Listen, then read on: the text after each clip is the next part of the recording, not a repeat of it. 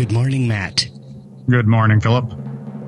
How are things in Brooklyn? In Brooklyn. Well, how do you think I- things are in Brooklyn? I have no idea how things are in Brooklyn. They're but okay. Hipsterish would be my guess. Nailed it.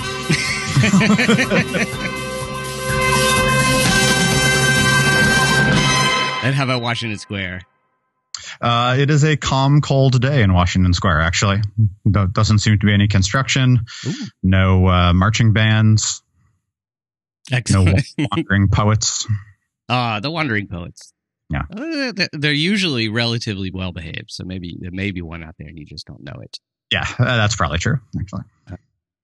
So we had a we had a heck of an episode last week uh, that nobody heard, and you're listening to what you're listening to now, my dear listener, is uh, part two of an incredible epic that we have begun, probably just a two-parter about magnetic the magnetic field of the Earth, going on an adventure, and uh, as if the magnetic field were some Pixar character, and you know, went on a silly adventure that wreaked havoc in the world. We uh, recorded uh, the last. If you listened last week, I hope you enjoyed it. That turned out to be uh, one of our most popular episodes. Actually, I feel like each episode is more popular than the, than the previous Yeah, one, which is nice. to go. Which is nice. But people really enjoyed. We we uh, talked about Elon Musk and his uh, another Pixar character who went on a crazy adventure in his car. And what if you could drive in space? The uh, putting his Tesla in space with a little Starman astronaut figure inside it, action figure. Yeah, we should. people called it mannequin or dummy. Yeah, the action figure is probably more right, isn't it? Yeah. It's an action figure. Total fun. Now, prior to that week, there was a gap. And if you're a regular listener and you experienced that gap, I apologize for any anxiety or, you know, you, you might have thought, oh no, maybe one of these horrific scenarios that they have outlined has actually come true. Yep, that's right. Gravity went away. Right. Gravity went away. They floated away. They forgot to upload it. yeah. I promise you, dear listener, that we will record episodes, um, even in in, in the the crazy in the the most insane apocalyptic scenario. We're still going to record. The challenge is, and I'm just learning, you have to upload it too. Yes, that's right. I think uh, ap- Apocalypse uh, tends to interfere with upload times. Yes, yes. In this case, it was actually a friendly apocalypse. I was I had been invited out to a film festival in Seattle, Tech Doc, and a shout out hello to all my friends who I met there, and colleagues and people who inspired me and who we had fun eating popcorn with. Y'all are amazing.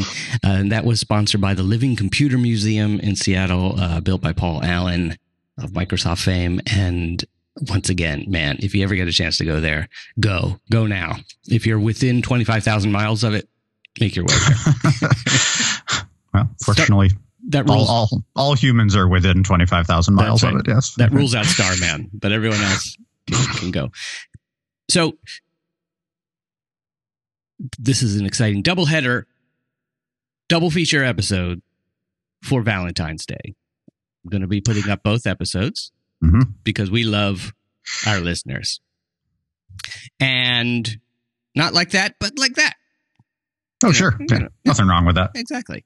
And so uh, if you are just grabbing this episode and you haven't heard the previous one, you by no means are required to listen to it because it actually works either way. You could listen to it Mhm. after this one. But what it was was uh, we have a, a, a wonderful listener, uh, super smart guy named Carl Carl Carl Sagan. no, Kyle Kyle Crichton, relative of Michael Crichton hmm in some way. He's not sure. I, I think what he means is that in his DNA, the letters Michael Crichton are were discovered in there. Okay, that would be a pretty amazing thing. That would be, and that's the, his relationship. So he Mhm. has he has at least, um, like all of us, I'm a guy guess, but he has a 99 percent uh, DNA similarity with Michael Crichton. Uh, well, that's true. Yeah. Probably even higher than that.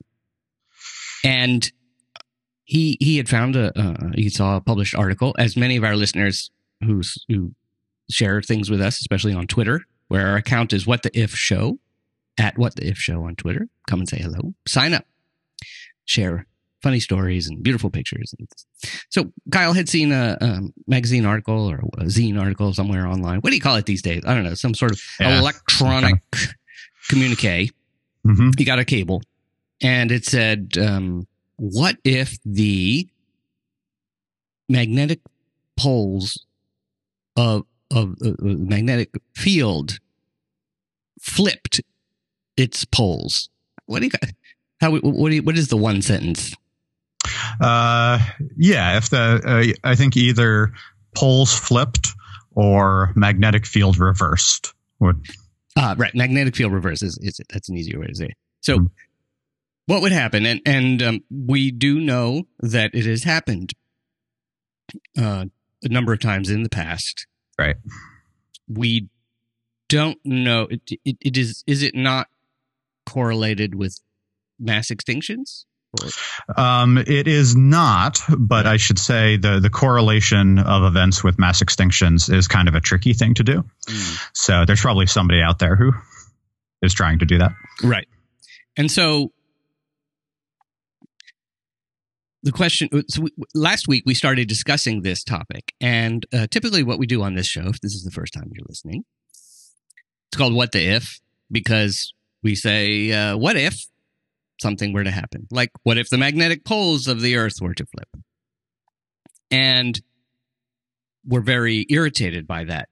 That that our calm, normal life should be so up, so turn so topsy turvy, literally, as in this scenario. Yeah. So we put a the we we say you know WTF, but WTF, get it? What the mm-hmm. if? It's very very we have strong feelings about the matter. And last week we we began discussing, and the idea is that we, uh, rather than just have excessive rage, combined with curiosity, like the curiosity that killed the cat, we uh, try to funnel that energy into something productive, at least for us and make us better educated citizens, science literate, and just have fun. Yeah, that's what we're shooting for. That's right. And, and, and we learn real things. So we say, well, what, interestingly, in this particular case, we're actually not discussing. Sometimes our what the if idea is something like, what if gravity were turned off? Mm-hmm. And then what we do is we say everything else stays the same exactly as we know it. And by playing with this little game, we actually learn a ton of real science. Right. But we allow ourselves that one thing. In this particular case, this actually is real. There, there's nothing. The only thing here is sort of um, we're today going to imagine what happens, but this is a real thing that has happened in the past. This is not any. Um, there's no false physics here. Right. Yeah, that's right. We're just imagining what would it be like if it happened today. Yeah. So if anybody shakes, shouts, if anyone shouts fake physics, not true. This is real, real physics coming to your face and your ears right now. So if you want to hear a lot of sort of the building up, getting up to speed is kind of what we did last week. Uh, we yeah. really, we learned an enormous amount about what is the magnetic why is there a magnetic field around the earth i'm, I'm just going to boil it down to one simple thing and then we're going to take off go for it on this magic carpet ride called what the if the earth was formed let's the earth is like the solar system is a spinning gas of disk a spinning disk of gas or it's a spinning also a spinning gas of disk mm. and uh, a, a spinning disk is forming there's a star in the middle called the sun and there's all kinds of dust around it, spinning, spinning, spinning in the early the beginning of the solar system. All that dust begins to collect into uh, rocky balls, and uh, one of those is the Earth. And as all the dust and the meteors and you know, asteroids, just big chunks uh, come together, they really form. Uh, they're constantly slamming into each other. They make a hot molten ball of rock. Right yeah. And this glowing liquid thing because it's so hot and it's round because it's all sort of coming together in space. Mm-hmm. And eventually, when all the dust is mostly collected and, and, gone into all the different planets or the excess washed away like sawdust on our industrial arts teacher's bench as we wear safety goggles. The um, and the dust makes the uh, makes all of us sneeze. What's left is that liquid ball of molten rock cools and the outside hardens. Right. And that's the, where we live. And that's where we live on that crust. We have another fascinating episode, by the way, not too long ago about uh, plate tectonics, about what happens when that crust cracks mm-hmm. a little bit and the pieces of it slide around on top of each other and make earthquakes and volcanoes. Excellent episode. Something called The Earth Rocks. Something, yes. something like that. And, um, but the liquid ball in the middle, uh, so the outside hardens, mm-hmm. Like the hot, this certain kind of hot fudge or chocolate that you can pour on your ice cream as a liquid, but then it hardens into a nice hard chocolate shell. But inside it's still liquid and warm. And that it, it, they're all iron and nickel in particular, and a certain tiny amount of radioactive elements also all kind of collect mm-hmm. together and they all form this ball, which continues to spin because right. it's liquid, because the whole thing, earth is spinning. And when you spin iron, what you said, when you spin any metal, liquid metal, for instance, it creates a magnetic field. Yeah. And so the Earth is actually surrounded by this magnetic field. And what that does is we don't feel it at all physically. Mm-hmm. But the sun, our benefactor, our sponsor. Yeah. Our sponsor, exactly. Uh, like some mentors, is isn't all good. Uh, yeah, that's right. And occasionally hurls out clouds of radioactive material. That's right. I had a math teacher in sixth grade who uh, was uh, feared by all of us because if you frustrated him, he would get really mad and sometimes throw chalk at you. Uh, classic, yeah. Classic, says the professor. Yeah. I think that's a you learned that at Columbia. I think that's a technique. Teachers College. And so the sun hurls, you know, we've seen solar flares. You can, you can, you've all seen beautiful, magnificent pictures of these gigantic solar flares. And it's fascinating. Remember that those solar flares uh, that you see kind of erupting off of the sun in big arcs are so much bigger. The earth is literally a speck right next to that vastly larger than our planet vastly and so all the particles that make up that thing and other stuff that shoots out of the sun all kinds of nasty radioactive particles come flying through space past the earth constantly and the magnetic field aside from also being a fantastic band uh, will um, push these uh, they those particles are affected by a magnetic field and they get pushed away. Most of them get pushed away. Mm-hmm. All right. So that's our our savior. We have a benefactor who's wonderful. The sun gives us life. There was a movie when I was a kid called Mr. Sun. Did you ever see that? Or like oh, a series? Maybe a series of movies we would watch on 16 millimeter. You know, it was movie day. Oh, sure. Yeah. The teacher wanted to do nothing that day. they were sleepy. Very sleepy. Tired of throwing chalk in the pre- at the previous class. Uh, yeah, it was a great, it was a great little series. Anyway, what happens, Matt, when this magnetic field? What you're saying is that uh, it, it it's spinning. It, it's spinning kind of like in the same direction the Earth is spinning. Uh, the core, um, presumably, um, I'd have to check on that, but that, that would make the most sense. Right. Um, but at the very so, least, it's it's spinning in a a direction such that um, it's north and south pole. So if we just looked at the core of the Earth, this spinning ball, mm-hmm. at the top and the bottom, let's call it, um, yep. the parts where nothing is actually, you know, it, it looks like it's still. So the very the north oh, pole yeah. of mm-hmm. that, the north pole of that liquid ball and the south pole of that liquid ball doesn't exactly line up with our Antarctica, the, the, geographic pole, right? Right, but yeah. uh, but the magnetic field at the North and South Pole kind of doesn't really. It, it's incredibly weak there, or it even doesn't exist at the exact center. No, it's actually pretty strong. It's just uh, the direction changes rapidly. So at Ah. the um, so magnetic fields have a direction. Actually, that'd be the first thing to to say. Okay. Um, and we so if you if you ask a physicist to draw a magnetic field for you, there will be little arrows on it, um, and that. Uh, Exactly what that indicates is kind of complicated, but nonetheless, it's sort of where the um, where the compass needle would point.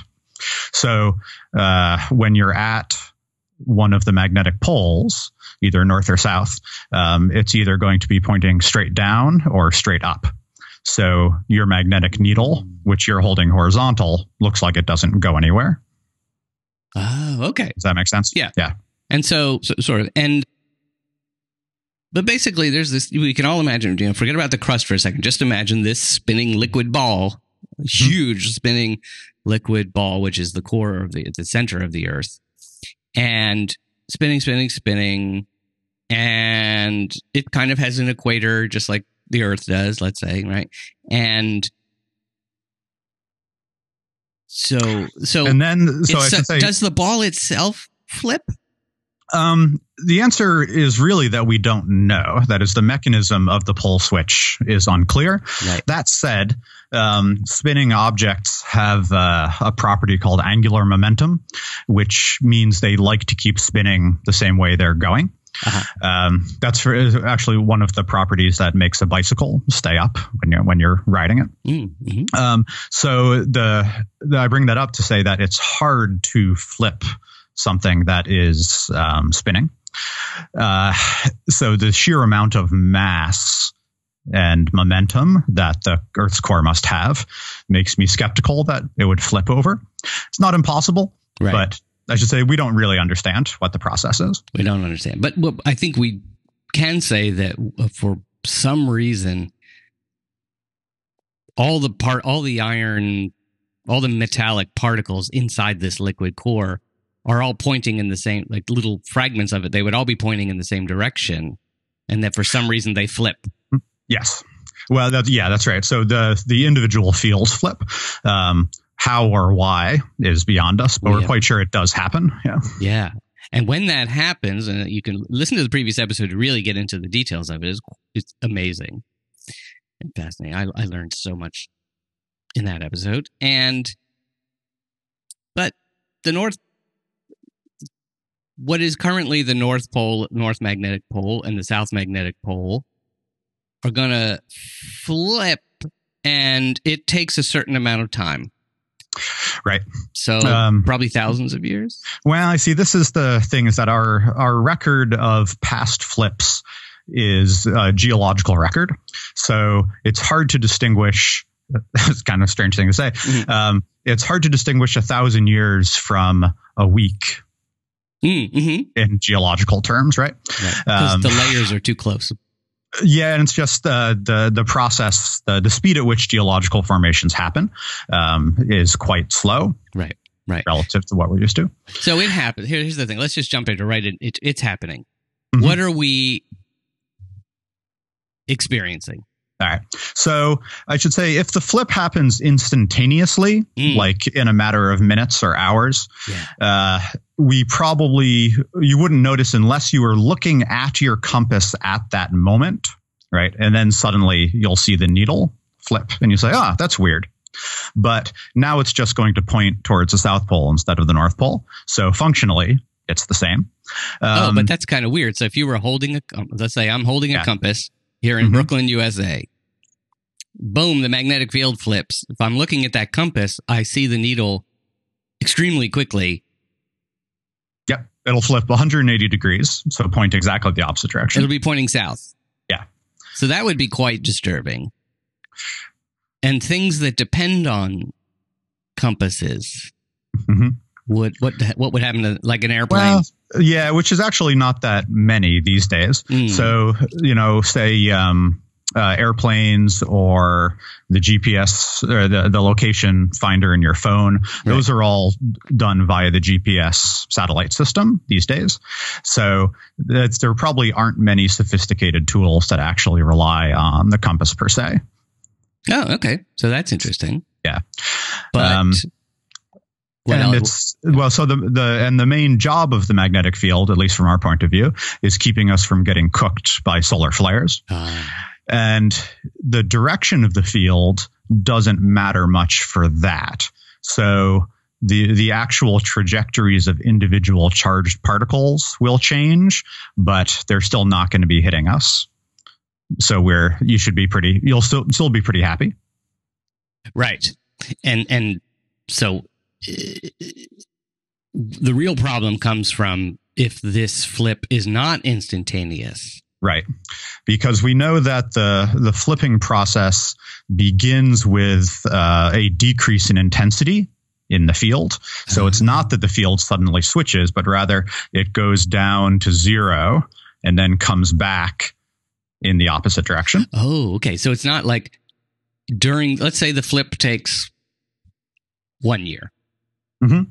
During that year, it's not like you could sit and watch your compass and then the, needle just the north the needle is supposed to be pointing north just sort of slowly turns south.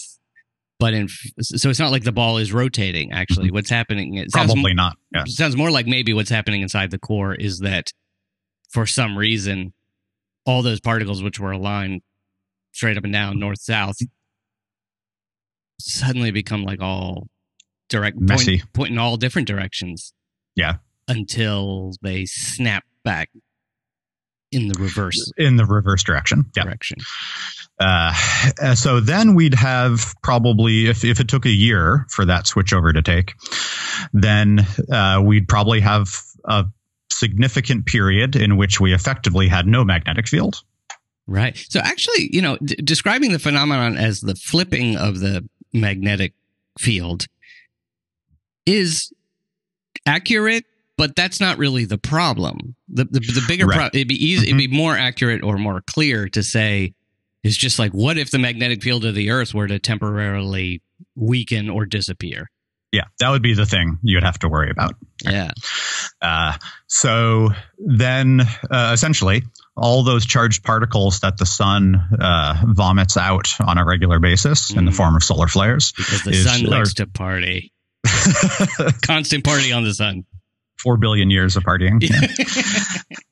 uh, all those particles are going to smash down uh, onto the surface of the Earth, and some of them will get stopped by the atmosphere, which is certainly nice. Right. Uh, but a lot of them are going to hit as well, uh, and that's bad. Right. So we're sitting here on Earth. If we're looking up at the sky, aside from the fact that we're all you, are just being radiated and god awful things will that may happen to you momentarily, while you're looking at the sky, do you see anything different? Well, you know, that's an interesting question because when those charged particles hit the atmosphere by the poles uh, nowadays, that's what the northern lights are, the aurora borealis. So charged particles, so we know that charged particles hitting the atmosphere generates some eerie light. Uh, the question would be how much because essentially what you see at the poles nowadays is a whole planet's worth of charged particles all concentrated.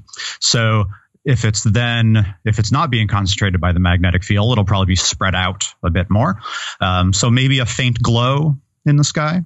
Mm, okay, that'd be interesting. So actually, let's just take one step back. What I realized is when the, when the field is operating normally and you've got a very clear north pole and south pole of the magnetic field, everything's as is right now. What happens is all uh, these charged particles from the sun come flying at us. They get deflected, but what happens is they actually get funneled to the north and south pole. Is that right? And then they right. actually come down to Earth at the north and south pole. They'll smash into the atmosphere. Yeah. Okay, so everything is pushed to one pole or the other. Mm-hmm. And and by then by the time they get there they've lost a lot of their initial energy oh, so they're okay. not nearly not nearly as dangerous as they would have been early right. on and that's why if if you've never seen pictures of the aurora borealis or the northern lights or the southern lights Goo- Google that. It's pretty wild. It's crazy. Yep. Just it, it, it's almost like you know, it's like sometimes in Spielberg movies, like in Poltergeist or whatever, they they create a demon or whatever's floating through. It's sort of like a glowing cloud, and Mhm. it makes all these crazy shapes, and it changes as you watch it. So that's all the charged particles, or at least half the charged particles that came at the Earth coming down at the North Pole. The other half maybe coming down at the South Pole, and they glow as they dissipate in the atmosphere. Um, but not all of them are going to get dissipated in the atmosphere. So we'd have a steady stream of protons and electrons raining down on us. Ah. Um, and sometimes that's not a big deal, right? Sort of depends on how many there are and what their energy is. But, uh, you know, a, a beam of protons is something you normally only experience in, say, a particle accelerator. Right, like Mm. SLAC or the LHC or something. Um, and generally, you don't put yourself in front of that beam because that That- would smash the heck out of your DNA. Well, yeah, and actually, so one of the weird things here is that uh, because we don't do that regularly, um, we don't actually know what happens when you're hit by a steady stream of protons, with with a single exception. As far as I know, uh, there's only been one uh, incident, um, and this was at a Soviet. Uh, particle accelerator lab, oh, I guess it must have been 30, 40 years ago, Hmm. in which someone accidentally put their head uh, into the proton beam. Whoa. Um, and uh, and you can, again you can find the photos of this online. Um, uh, so he got swelling and pain and died a few days later. So don't stick your head in proton beams. yeah. Woo. Um, that said, it's surely the case that solar radiation wouldn't be that intense, but it's enough to th- that story tells you that um, raw protons hitting you has some biological effect, right? Right. Yeah. So, worst case, if the magnetic field dissipates to some extremely low level, Mhm. virtually in, just becomes completely ineffective. Yeah. Do w- would it have to be a big solar flare, or would it just be even just the ordinary Uh, amount? that's right. So you'd get a steady stream, but it would be the solar flares that you would really worry about. Yeah, and they are. I don't know how. I feel like, for instance, I know that the astronauts uh, on the space station, uh, they have a procedure where if they get a warning that a solar flare just happened, Mhm. they uh, actually run into their uh, Soyuz. cover. Yeah. Yeah, they have like shielded areas where they go and they wait until it passes because otherwise they might wind up like that guy in the. Right. That would be bad. Yeah. But there's clearly going to be a, a whole range of effects, right? So Mm. again, they, the, the astronauts would not, um, be crisped, right? They wouldn't turn into bacon all of Mm. a sudden. Uh, more likely is their odds of getting cancer would quadruple, right? That's Ah, the, the okay. problem's going to be on that scale. Um, if it's really bad, they'll get radiation poisoning, um, which can be fatal, but probably is treatable as well. Um, like I said, the, the more likely outcome is just that uh, your chance of getting cancer increases dramatically. Right. So visually, it sounds like worst case, you might see northern lights type activity in the sky. Mhm. Um, you might on on the Earth or down on the surface, you might be becoming radiated, and therefore there would be a, a big spike in cancer cases hmm over some period of time. Right. Yeah. Depending on how long you're exposed for. Uh, and then along with that, uh, you'd get a lot of genetic damage to everybody's DNA. Right. Now, here's Right. another what the if for a future scenario. hmm one of these mutations could create a superhuman. Uh, that is what Marvel Comics has led us to believe. Yes. well, that's where I get all my news from. And, uh, so, Magneto. Hmm. But there would be a much more immediate ramifications in all the electronic things we have. That's right. That's probably what modern civilization would notice right away. Like, um, yeah. Essentially, uh, anything that depends on electricity is not going to work properly and maybe even get destroyed. So the power grid will get overloaded. So essentially, we wouldn't have power coming to our homes anymore, but it wouldn't matter because your laptop uh, is almost certainly fried. Um, and by fried, I mean actually has, uh, would have uncontrolled electrical currents running through it, uh, which would probably cook the chips. Um, so if you're sitting, let's say you're sitting, uh, let's say you're at work. Let's say it happens during a week a weekday workday, mm-hmm. and uh, suppose the the computers go out before the power goes out. Yeah, and you'd be at work and presumably everybody's computer at the same time. That's would, right. Everybody like spark. Well, see, I, I would love it if it was uh, if it was like the plasma consoles on Star Trek, where you know there's a giant arc of electricity yeah. and explodes, and the red shirt is rolled across the room. Um, but and everybody that, inexplicably leans to the left right. and then to the right, and that's possible. But more likely is everything would just go black all of a sudden. Boom. So it actually would feel like a power outage. Right. Yeah. It's just that your thing would never start again. Right. There's a uh, weird, here's a weird subtle question, but I'm just curious. Would a light bulb either? Oh, as so I would say as a general rule, the more sophisticated the electrical device, the more easily it will be damaged. so your smartphone will get thrashed and stop working immediately. Your Nokia might survive, and your landline phone would probably be fine. Ah.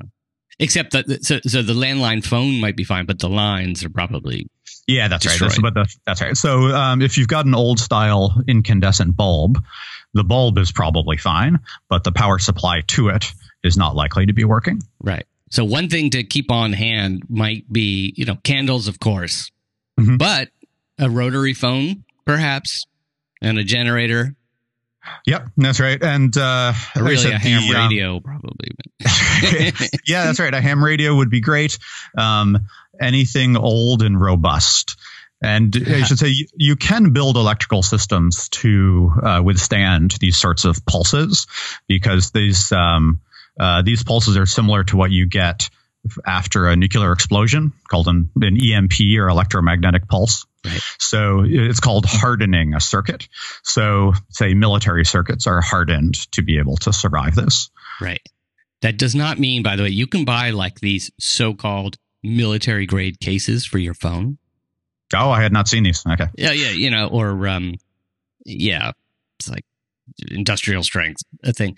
Um, that's that's not what we're talking about. That's not electronically shielded. I mean, unless you really got a special one, it's just that's just hard, as in hard. keep it from um, breaking. That's right. Yeah. So there's um I'm not familiar with what they sell on Amazon these days. Uh, like a titanium. But I would be, I'd be suspicious. Yeah. yeah. Um, that said, what uh, if you're really concerned about protecting your electronics from this sort of thing, you can stick it inside what's called a Faraday cage, mm. which is hmm. basically any kind of shell of metal that's mostly uh, mostly continuous will shield um, your stuff from this. So your microwave is actually a pretty good Faraday cage. Oh. Um, so, so, so put your phone in the microwave. It's the yeah, one time right. you don't, can. Don't turn it on. don't turn it on. so if you were in a car, which is also a Faraday cage, right? It can be. Uh, it would be a reasonable one. Yeah. Um, like I've heard that people have been, if you're out in a thunderstorm, if you're in a yeah, car. It's, it's better. It's better than nothing. Right. So you might be in a if you were in a car and you had your phone with you, and this um, the magnetic field suddenly you know it was slowly decreasing, and all of a sudden all these particles are raining down on the Earth, and all these electronics are being destroyed. You you might be you might not notice it immediately inside your car? Um, you in the passenger area might be okay. Right. Um, the car's electronics uh, probably would not do so well, um, especially nowadays, given that computer control of everything in oh, your car. So when everything's all, when we have all automated car, self-driving cars everywhere, mm-hmm.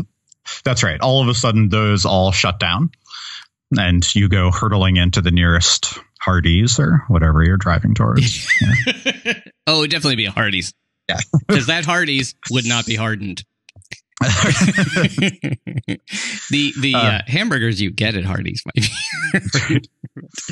um, so yeah, so that would yeah. be ugly. So I should say 20, 30 years ago, when people were thinking about uh, EMPs from nuclear detonations, right. the concern was that cars would never start again because the electrical starter would get burned out by the pulse. Mm-hmm. Uh, but nowadays, it would do the actual minute to minute running of the car. Uh, it depends heavily on sophisticated electrical systems. Right. Now, you, yeah. you remember the back in the um, was it the eighties or the nineties, the day after the movie, the day after. Oh yeah, mm-hmm. which uh, was a pretty awesome simulation of if there was a nuclear attack mm-hmm. on the U.S. And I remember the thing with the EMPs. I remember them showing something like I don't know if it was people actually driving, but all the cars died. Yeah. And was that like? Is it possible just the normal, even all pre supercomputers that that that uh, regular? Yeah, it could be because your uh, an internal combustion engine of the sort in your car uh, depends on the spark plugs, uh, so they have to be generating sparks. You know, many many times a right. second. Right. Uh, that said, once an engine is running, um, it can run off its own alternator to generate those sparks. Uh, so it depends on how delicate your alternator is. And I don't know. I've never, as far as I know, nobody has tested these things. Right, right. So, uh, subways, trains, all those things would just stop where they. We've seen this kind of in apocalyptic movies, and of course, one of the most more dramatic things would be the planes would just fall out of the sky. Uh, that is almost certainly true. Um, yeah. Largely because on most modern planes, the pilot doesn't really do anything. Right? He kind right. of takes off and lands, but otherwise the computer does all the work. And even if they wanted, yeah, I, I don't know how um, how much manual control can they finally. Hmm. Yeah, I don't know either. Get going, but it wouldn't be uh, certainly would have taken them by surprise. Yes. And um, but yeah, planes falling out of the sky sounds right. Right. Now, actually, let's go a bit step back. If um if it's if the magnetic field is taking one year to decline, we don't know actually what the rate of that would be. Right. right? So if it were continuous, which isn't likely exactly, but like we might have some warning, and this may actually be more realistic. That mm-hmm. if it takes, in fact, a year is, you know, it seems more likely that it takes thousands of years or hundreds? Well, should they? That's possible. I don't know. You'd have to ask no a geophysicist for specifics. Right. Um, yeah. So, so, somewhere between seconds and thousands of years. Right. Right. So it's possible that there's some warning. The more likely scenario is that there's right. some yeah, warning. I like, think that's right. Is that it'll it'll since it'll slowly fade out. So the amount of uh, radiation we're getting will slowly increase as the the magnetic field drops. Right. So so that yeah, that's right. That we would notice, um, and we'd have time to land the planes. Um, it's probably it would be really hard to uh, suddenly protect all of our electronics, but maybe you could get the power grid ready to to handle that, and we could all go back to 1970s era electronics for a little while. Oh, I was thinking of doing that actually, maybe just just a weekend. Um, actually, I was I was thinking like hmm, maybe this week for a weekend or a week or a month. You know, uh, not just like d. You know, people talk about what do you call it a digital sabbatical or something. Right. digital Sabbath, right? And which I've done occasionally. You know, it's like, oh, let me spend the weekend without looking at my computer or phone or anything. But I was actually thinking, I'm going to go back, just go back to 1970s. Like, um, go on eBay, buy a, a Walkman, a cassette Walkman. No. You know, just like really live like that. Have to watch TV live. Uh, be interesting. Anyway, so the crazy thing about this scenario is that if we have a warning what you're saying it, it's a poss if it let's suppose it's on the order of hundreds of years or something yeah then okay. we could actually you're saying we could harden the electronics and all that. So that would be okay, right? But in other words, that there actually is a way to totally prevent any problems. You, you just a matter of Uh, hardening. yeah. That's right. So, but I sus- um, it would be hard to run, say, cellular phone networks, even if you harden them so they won't get destroyed. Ah. Uh, there's suddenly going to be this enormous background radiation uh, that would probably make it difficult to communicate. Right, right. Okay, right. So anything that goes through the air Mhm. is regular radio affected by that? Would it? Uh, yeah, so you'd get you'd get this um, loud background uh, static, I guess, Huh. the, old days, right? Um, As and if exactly, terrestrial radio doesn't have a problem in, with business anyway. this would just be the end of it. uh, so talking to satellites would be extremely difficult.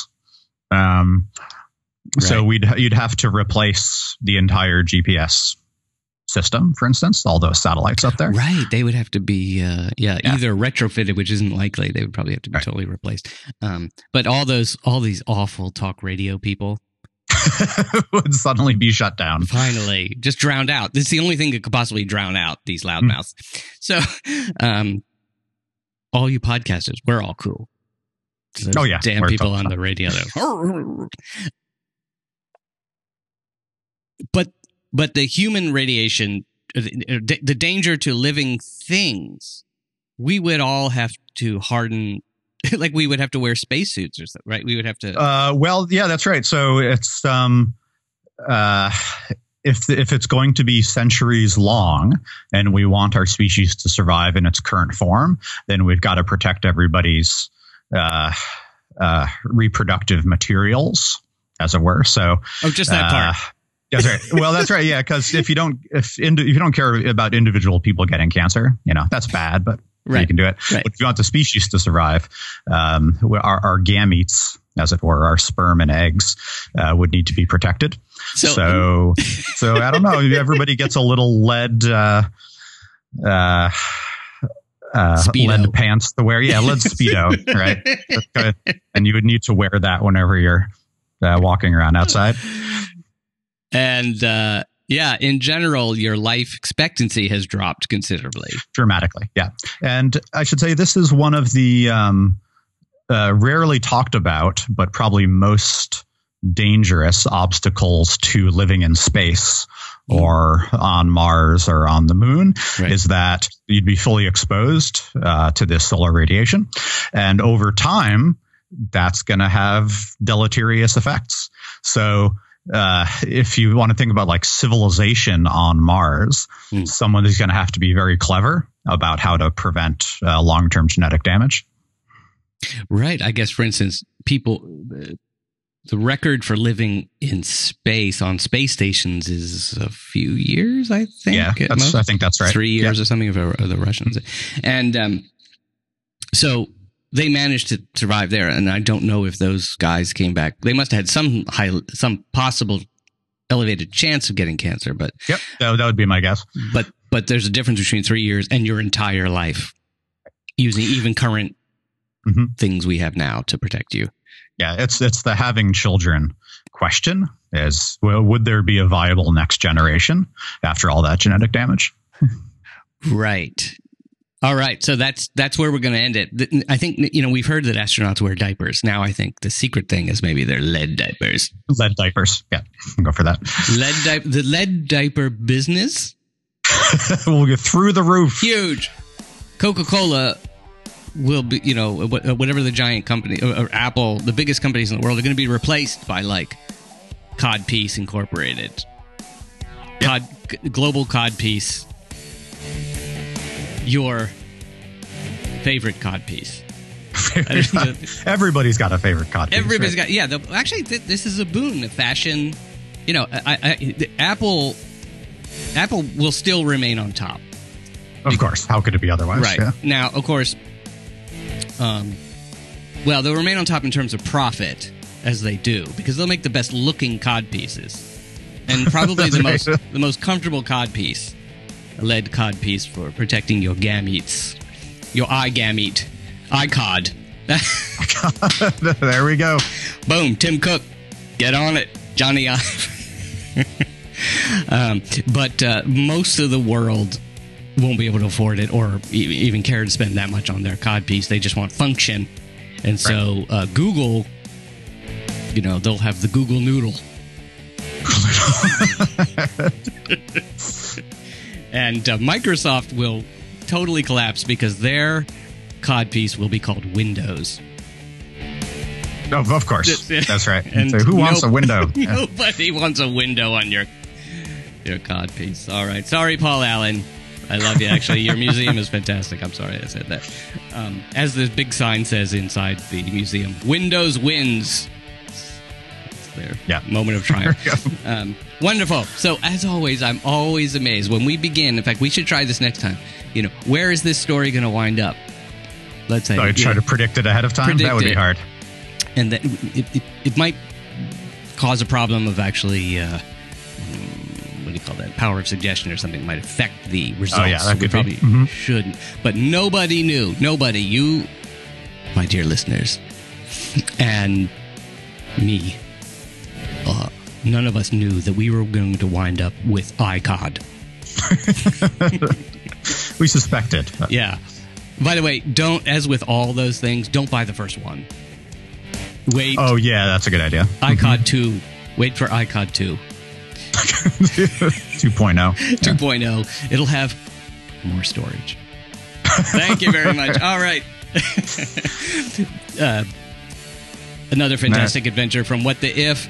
Uh, go to our website to to uh, if you didn't hear the previous episode, you can learn a whole lot more about um, this mag- this incredible, weird, and insanely important and dramatic phenomenon about the magnetic field and how it works inside the Earth and what's going to happen and what happened in the past. Blah blah blah blah. blah. Um, also, just plenty of ridiculous tangents and uh, and uh, irresponsible raconteurism. Yeah, because that's what we do. That's what we do. Uh, whattheif.com. Whattheif.com has all our episodes. Also, do something that very few people have done. Click the contact button and say hello. On Twitter now, Twitter, What the If Show, there's a lot of people going back and forth, and, and I'm, I've been collecting these. I mean, to, we're, we're going to do a mailbag episode or a mail tweet or whatever, a birdcage episode where we where I kind of go through some of the, the fun stuff. There, there's a hilarious, if you go to What the If Show, excuse me, uh, I'm getting all choked up just thinking about what happens on Twitter. and some of these may be Russian bots, but if they are, they're really funny. We had a fun discussion about what's going to happen when aliens find uh, Tesla's, the Tesla that Elon Musk put in space. Somebody said it's it's going to be the first speeding ticket in space and they actually had a picture of like a cop writing a ticket next to the Tesla in space. That was kind of funny. Someone else will say uh, uh, something like, "It'll be tough finding a parking space." So, that was kind of funny. Anyway, lots of funny stuff there Nice. from, from our friends and. Uh, on Facebook, we're what the if. Also, you can see stuff there, and we can have. You know, that's a good place to have discussions too. So, Sure. share your ideas. Uh, this this incredible two part adventure was created by one of our wonderful listeners, Kyle Crichton. Um, Thank you, Kyle. thank you, Kyle, and thank you, John, for our previous uh, adventure. Go back and listen to um, what was that one? That was about. Uh, I don't know that the magnetic field has wiped my brain. yeah, that happened. It was a previous episode. Anyway, other listeners have sub- sent in your ideas. We want listener ideas. Those are going to make the best ones. Send them in. Tune in next week when I don't know. I don't know where we're going to go. That's I right. mean, Who knows? the e, e uh, uh, what's it called? The electromagnetic. The EMP has wiped Uh, wiped our brains clean. wiped our brains, wiped our computers. We're going to have to start civilization from scratch. But no matter what happens, we can promise you that we will say with you, say it with us next week. What the if if if if if, if. Bye now.